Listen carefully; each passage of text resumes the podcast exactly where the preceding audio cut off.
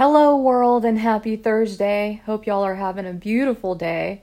It's your girl, the littlest sunflower of a prayer, reporting live from a lovely day. Good feels, good energy, just feel good vibes. And um, I just wanted to share something real quick, real quick that I had seen on IG and thought was uh, super dope. It's by J.M. Storm. It says, And maybe I loved you in another life, and I promised you that I would find you somewhere on the other side. Or maybe you've always been in my subconscious, nudging me this way and pulling me that way until I found you. I don't know. But I do know I've felt you more than one life should allow.